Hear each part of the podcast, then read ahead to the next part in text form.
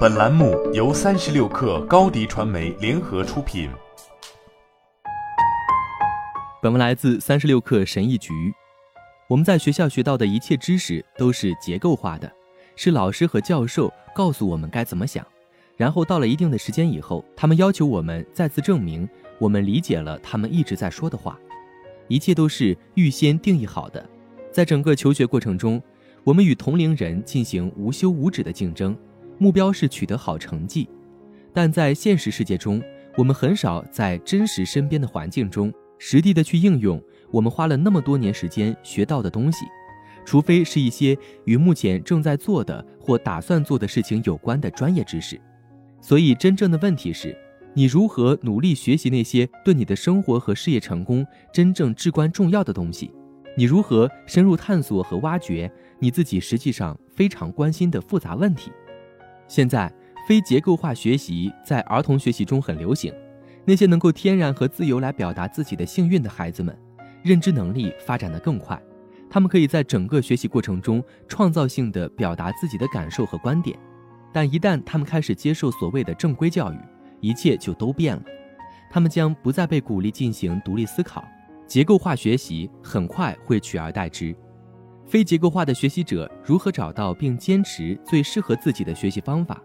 最重要的是，创造习惯、环境和规则来坚持整个学习过程。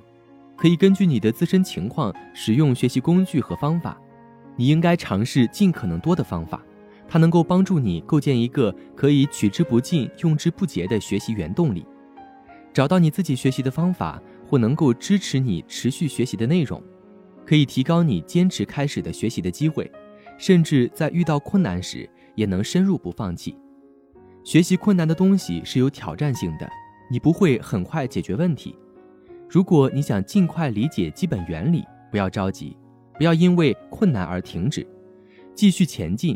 因为你在追求并满足自己的求知欲，如果你不享受学习的过程，你就不能成为一个成功的终身学习者。如果你必须掌握一项新技能或新课题来推进你的职业生涯，但又不能说你是真喜欢这个学习过程，那就找到更强大的动因，以保持继续学习的动力。成功的非结构化学习者不拘泥于单一的学习工具方法。他们探索、搜寻、发现和尝试各种形式的学习方法，只坚持使用能发挥其最佳效果的学习工具。这里有一个简单的学习过程，可以帮助你成为一个成功的非结构化学习者。一、选择你关心的内容，或者有更重要的理由需要去学习的技能，这是维持这个学习过程的基本基础。二、不要掩盖你的无知，专家们都是从基础做起的。你的无知甚至可以帮助你在研究上挖掘得更深，学得更快。三、诚实的面对你所不知道的东西，用它来问一些基本的，甚至是愚蠢的问题，问几乎所有的问题。四、选择你的学习内容，总是从基础层面开始，找到最根本的底层知识，而不是从分支开始，让自己深度沉浸其中。一定要先打好基础。五。如果你正在学习一项新技能，要做笔记，或者更好的做法是将你所学的知识应用到实践中。当你有拿不准的时候，尝试着去教别人，或者向他人进行解释。六，创建你自己的学习反馈机制，多做有用的事情。七，对于每一个新的技能或课题，都要重复这个过程。每一个非结构化的学习者都在建立他们自己独特的学习框架。建立自己的学习方法，并使之成为自己独有的。很多困难的事情、课题、领域和技能都是需要时间去掌握的。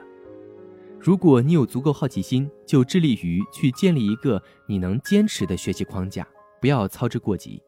学习任何新东西都能永远改变你的生活。学会加倍努力去做你喜欢做的事情，不要把非结构化学习当成一件苦差事。非结构化学习的过程是一门艺术，掌握它，拥有它，让它为你工作，能够自己解决问题的乐趣是一种奇妙的体验。好了，本期节目就是这样，下期节目我们不见不散。